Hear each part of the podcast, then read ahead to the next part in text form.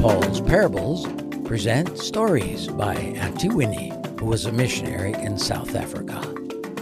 Hi, I'm Winnie. Moses, Episode 14.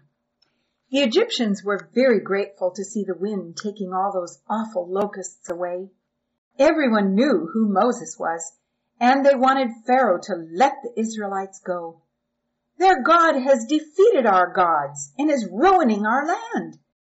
Only Re, the sun god, has continued to bless us. But they didn't know of the coming dark. Why are you calling all the people to the village square tonight, Uncle Moses? I'm telling them they do not need to go to work for the Egyptians any more after tomorrow. And we have plans to make. Eliezer! Oh, that's Mom calling me. Coming, Mom! Mom, Uncle Moses is calling all the people together tonight. Can I go to the meeting? Does that mean we're leaving soon? Yes, dear, you may. And yes, I am sure we are leaving soon. Moses and Aaron told us to start packing for a long journey, and all of us women have been sewing tents for weeks now. Ours are done. Now I want you to go finish oiling the wagons and cut eight two meter lengths of stout poles. Then buy rope for making hammocks. That night Lazer squirmed up to the front of the crowd so he wouldn't miss a word Uncle Moses said. God has told me that after the plague of darkness, which will start tomorrow, there is one more disaster he is bringing on Pharaoh and all the land of Egypt. God is going to kill all the firstborn in the land.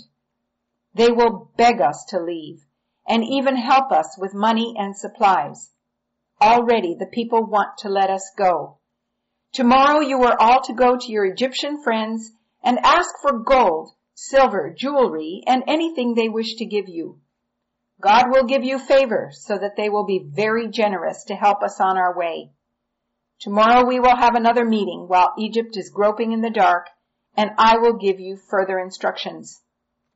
As with the hail and flies, we will not have the darkness in Goshen, so we can plan the Passover. Lazer was worried. Nadab, you're the firstborn. Will God kill you too? No, chump. God will tell us what to do. I heard Dad and Uncle Moses talking about it, but I'm going to go invite Ali to come with us. He is firstborn in his family and I think his horse Warrior is the first foal of her mother too. Maybe we can protect them and maybe they'll come with us. I don't think Ali and his dad think much of their gods of Egypt anymore. But you'll have to go persuade them because I have got to go to work. The next day the men went to work at the brickyards, but all the women and children went visiting their neighbors. Lazer and his mom visited Ali's family and urged them to leave Egypt and follow the God of Israel. Come with us. Well, we'll think about it, they said, and they gave Lazer and his mother bags of gold and jewels. The next evening, when everyone was back in Goshen, Moses called them to the square for another meeting. First, I want you all to look toward the city where the sun is setting. And Moses raised his hand as God had said toward the sky. And suddenly, as they watched, the sun just went black. Lazer and Nadab looked at each other. They could see each other fine in the evening light, but toward the city it was all black. And it was only 6 p.m. It was as if the red setting sun had just gone out. Egypt's sun god Re had died. They could hear wailing from the city, but there was nothing to see but blackness. All right, said Moses. That is going to last for three days before Pharaoh sends for me, and the Egyptians will not be able to move from their houses, those of them who can find them. So there is no more work at the brickyards. A mighty cheer went up from two million happy people.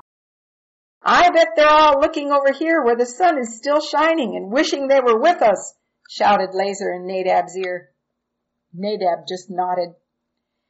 Men of Israel, said Moses when they had gotten quiet again, listen carefully now, because I'm going to instruct you about Passover. I told you yesterday God is going to kill all the firstborn of Egypt. His angel of death will come here too and he has told us how to protect ourselves and our animals. First, you men must all choose a perfect lamb from your flocks, one year old, and if your household is too small to eat a whole lamb, join with another family. Second, women, get all the yeast out of your houses because we are going to be in a hurry when we go and there will be no time to rise bread. From now on, bake crackers, flatbread with no yeast. By the day of Passover, you must be all packed and ready to travel, and I will tell you in the afternoon when to kill your lambs and how to protect yourselves from the death angel. We have three days now to get ready. So, everyone, go home, finish your tents and hammocks, start packing your belongings into your wagons. Lazer and Nadab walked home quietly thinking, Ali didn't promise he would come, did he?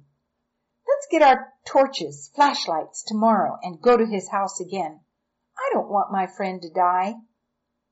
Next morning, as soon as their chores were done, Nadab and Lazer went toward the city. Seems funny to carry a flashlight in broad daylight, but look how dark it is ahead.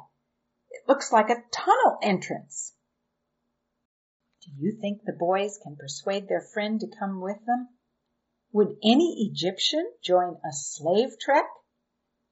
Listen tomorrow to I Give Up. This is Auntie Winnie. Bye for now.